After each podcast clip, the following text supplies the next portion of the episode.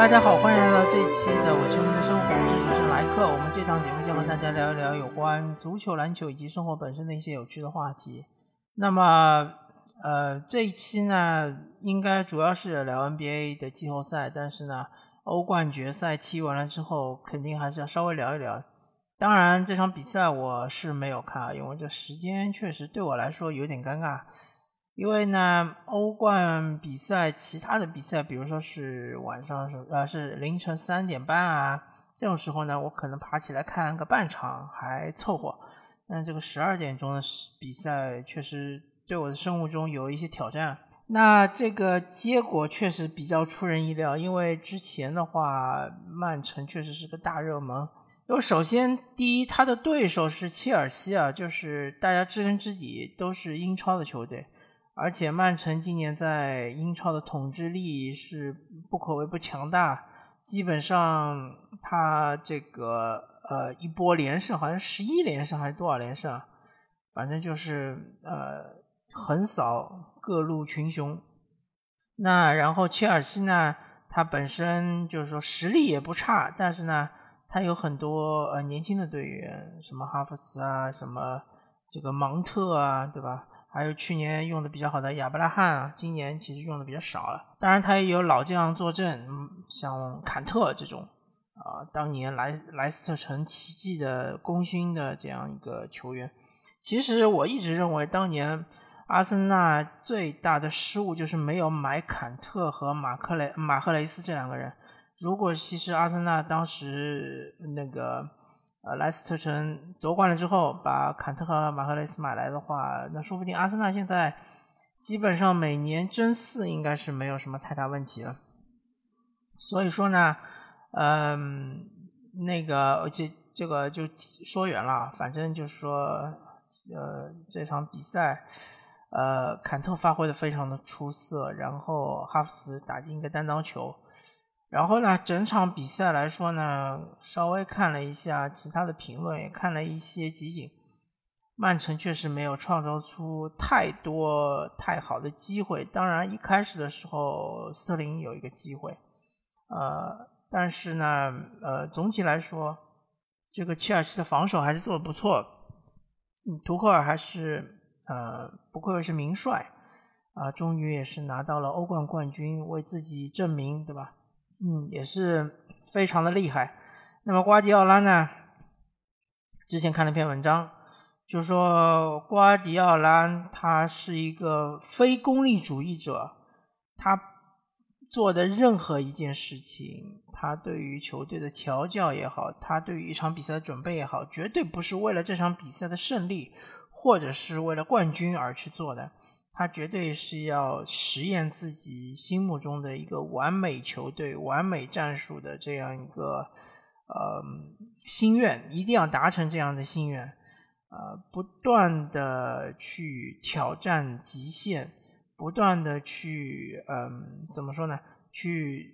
想要去形成一套就是放之四海皆准的一套法则。那个所以说呢，这场比赛他又辩证了。啊，所以大家就诟病说，瓜迪奥拉每逢大赛、每逢呃重大的比赛都要辩证。那辩证的道理就在这里。他一方面来说，他对自己无限趋近于完美的这种追求；那另外一方面呢，呃，他就知道他的球队呢其实是缺乏一种求胜欲望的。啊，特别是曼城，他也拿了好几届英超冠军了，对吧？他也不是说完全没有拿过冠军，那么当然欧冠冠军曼城是从来没有拿过，但是呢，他个人对自己手下球员的这种求胜欲望呢是有所怀疑的，而且呢，他其实他和球员之间的私下的沟通能力是比较差的，这点呢跟穆里尼奥是相距甚远，呃，所以说呢，他就是非常武断的就做了一些。呃，令外人看起来是不可思议的一些决定吧。反正就是我解释了那么多，就是瓜迪奥拉是一个名帅，是一个天才，但是呢，他也有他自己的阿 Q 的流斯之种，对吧？所以这个呃，曼城今年没有拿到欧冠冠军呢，呃，也是比较可惜。那之后的话，有没有机会拿欧冠冠军，或者说瓜迪奥拉还能留多少年呢？啊，其实也不太好说，好吧。那么足球就聊到这里。呃，当然我还要再提一句，如果说法国队能够在欧洲杯夺冠的话，我觉得坎特很有可能是今年的金球奖得主啊，啊，非常大的热门。那接下来我们还是聊聊 NBA，确实 NBA 的季后赛非常非常的精彩啊，很多的大反转。那么聊反转之前，我们先聊一些就是比较老套的剧情，比如说雄鹿四比零横扫热火，那热火是去年的总亚军，对吧？打进总决赛，最后是二比四输给了湖人。那他输给湖人其实非常可惜，首先他第一场比赛就伤了德拉季奇。呃，和阿德巴约这两个人，对吧？然后阿德巴约是在第三场大概是复出的吧？德拉季奇是在第四场复出，复出之后呢，可能就状态是下降的比较厉害，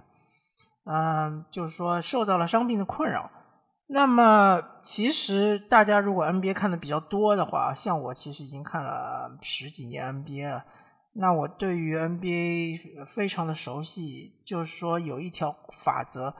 呃，一旦是打进总决赛，你没有拿到总冠军，那意味着你就是亚军嘛。第二年往往就会，呃呃，这个战绩大滑坡。那么最最明显的例子其实是，呃，有点非典型，就是独行侠。呃，独行侠当时诺维斯基是作为独行侠的呃超级巨星嘛，那一年第一次带领独行侠打进总决赛。面对的是韦德和奥尼尔率领的热火，当然韦德就是四比二战胜了这个呃诺维斯基，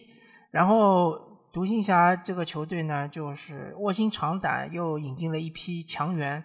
然后在第二年他们其实拿到了联盟第一的战绩，我记得好像是六十七胜啊还是六十八胜，但是非常不巧的是，他们第一轮就遇到了对他们非常熟悉的老尼尔斯以及。打五小阵容的金州勇士，那时候库里还没出来，那时候是什么别的林查、呃皮特鲁斯啊啊，还有这个呃巴朗戴维斯啊，啊还有包括是呃巴恩斯啊，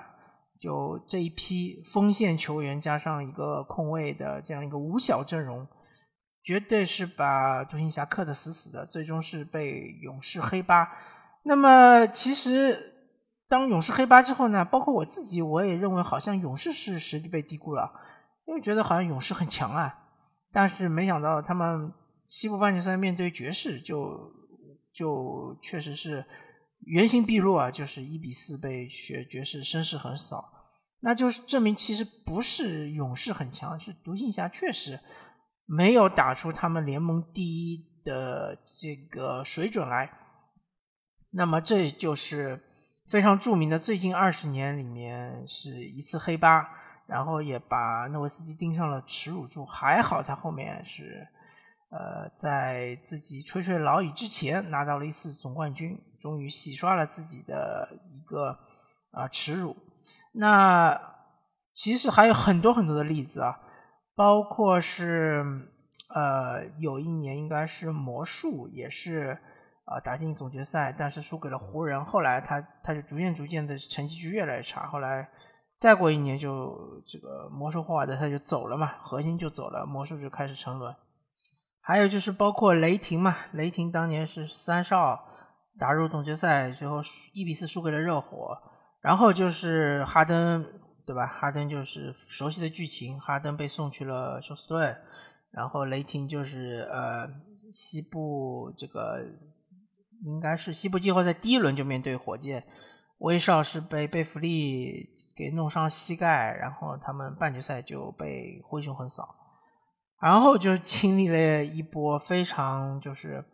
呃惨淡的，就是伤病嘛，一一先是第一年是这个杜兰特的伤伤病啊。啊，第一年应该是威少的伤病，然后杜兰特是拿到 MVP，但是呢成绩不佳。第二年又是杜兰特伤病，威少又是带球队达到了西部第九，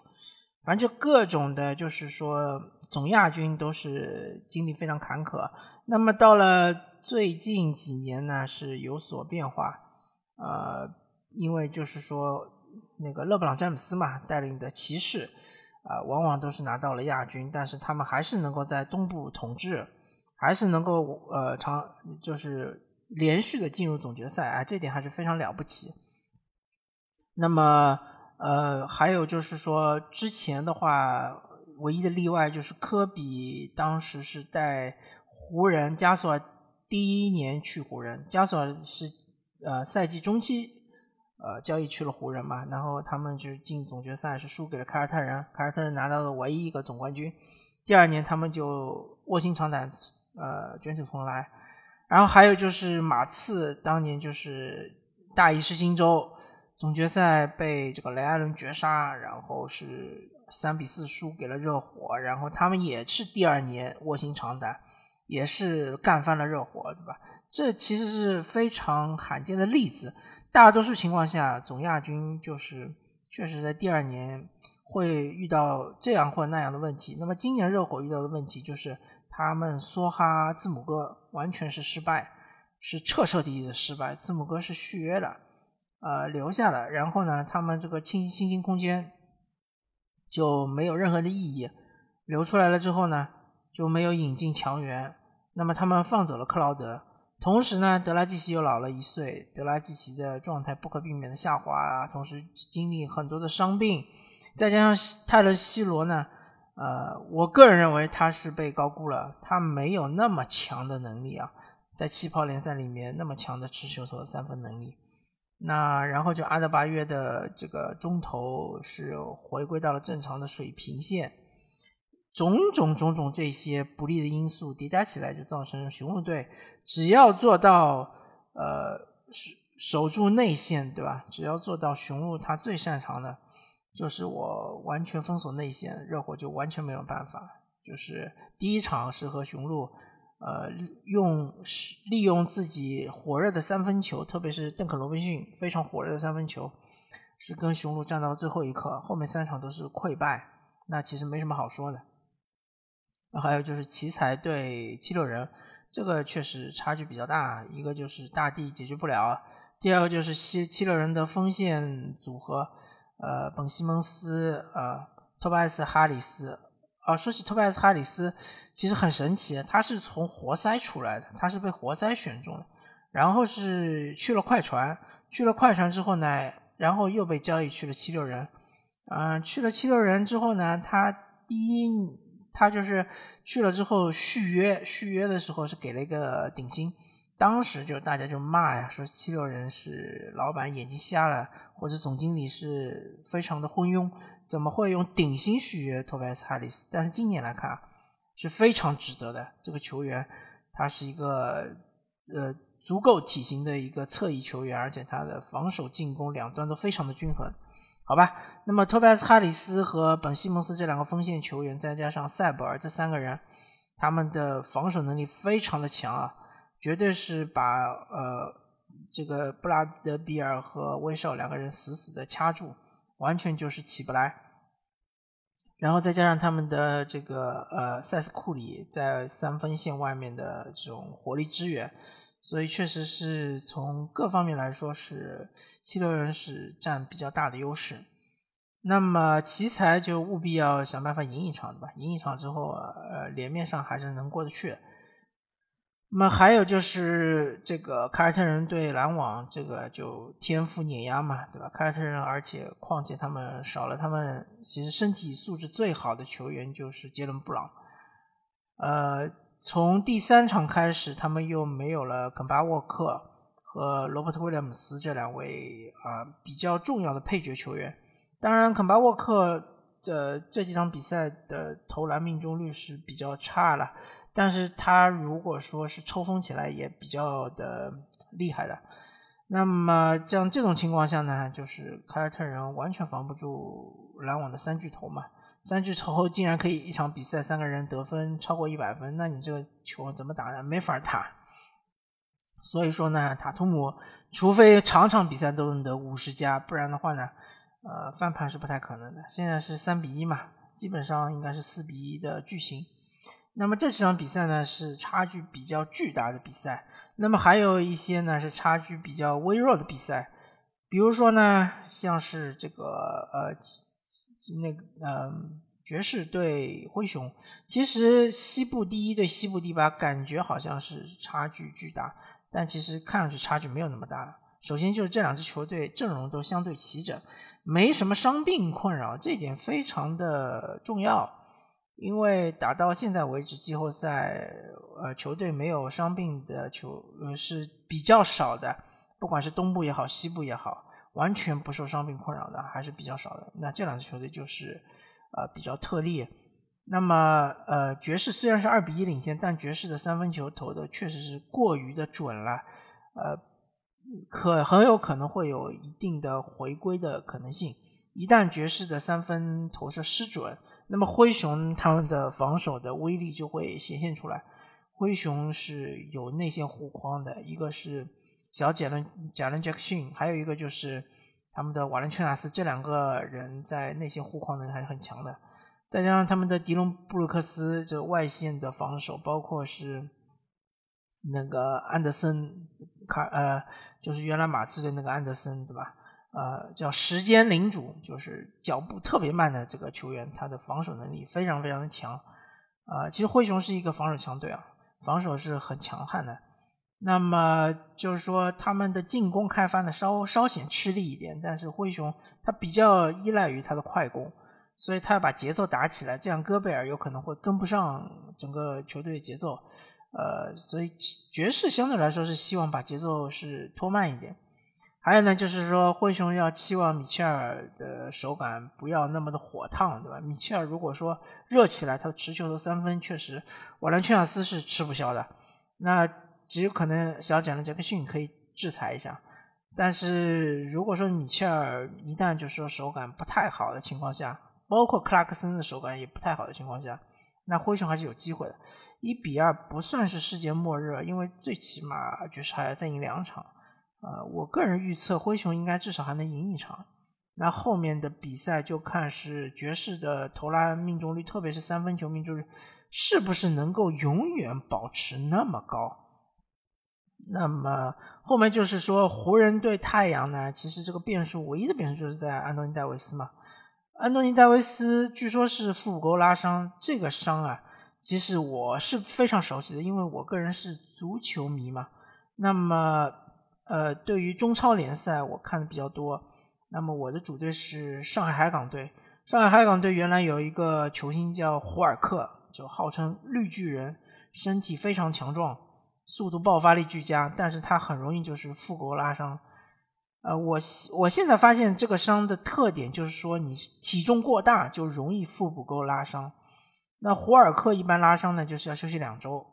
呃，据说戴维斯这是一个轻度拉伤，那么也。至少要休息个一周吧。那一周之后，其实就黄花菜也凉了，因为这个比赛现在是一天隔一天嘛。一周之后就三场都打完了。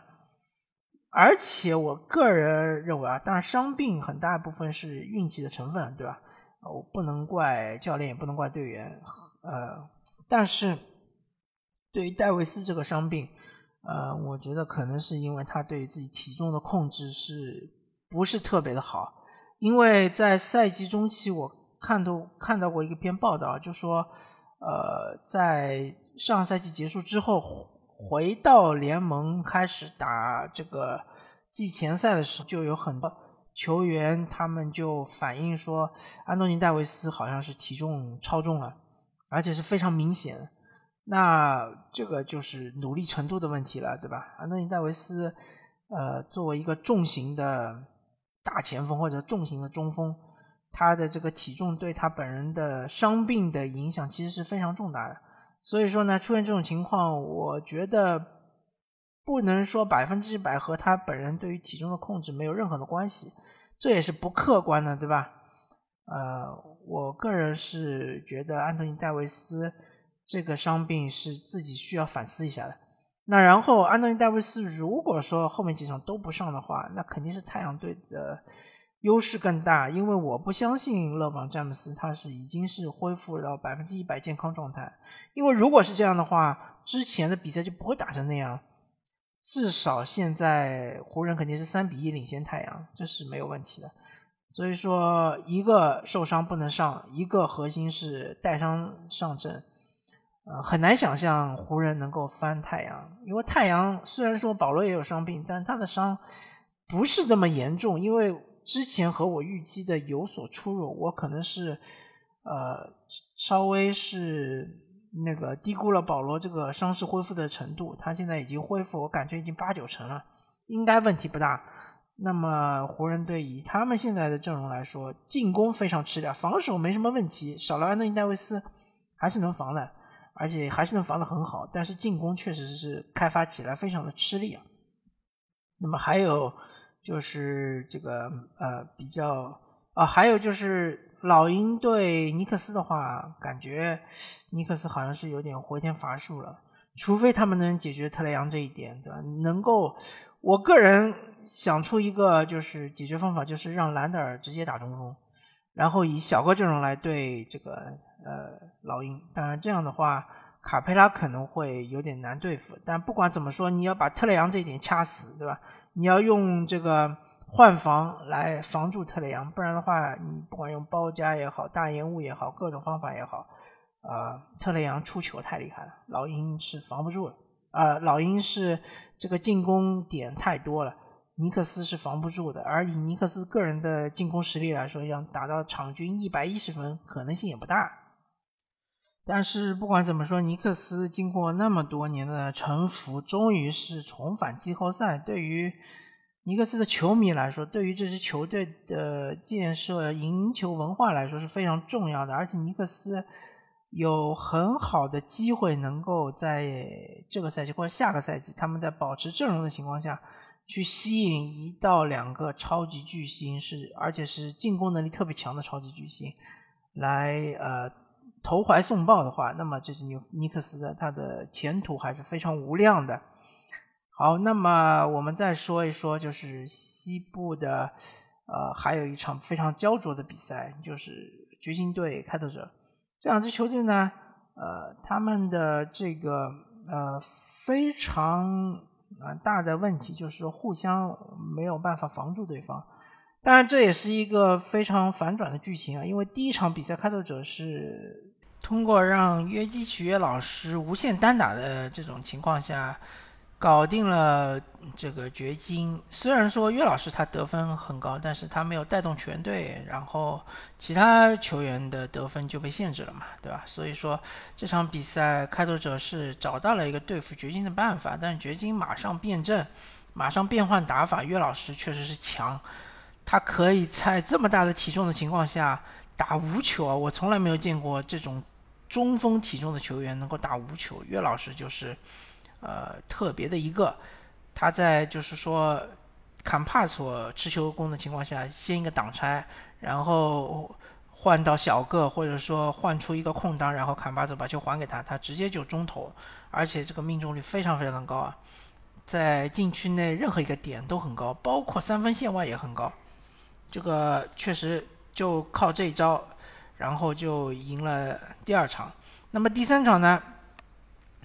这个开拓者又找了一些办法，比如说他是保护禁区，因为第二场呢，呃，掘金发现开拓者禁区的保护非常差，所以呢，所所有的球员都往禁区里面冲，呃，不停的攻框，无限攻框，包括小里弗斯啊、坎帕佐啊，包括莫里斯啊，包括米尔萨普啊。然后呢，第三场，呃，开拓者注意保护禁区了，但是呢，由于坎特这个球员是一个防守大黑洞。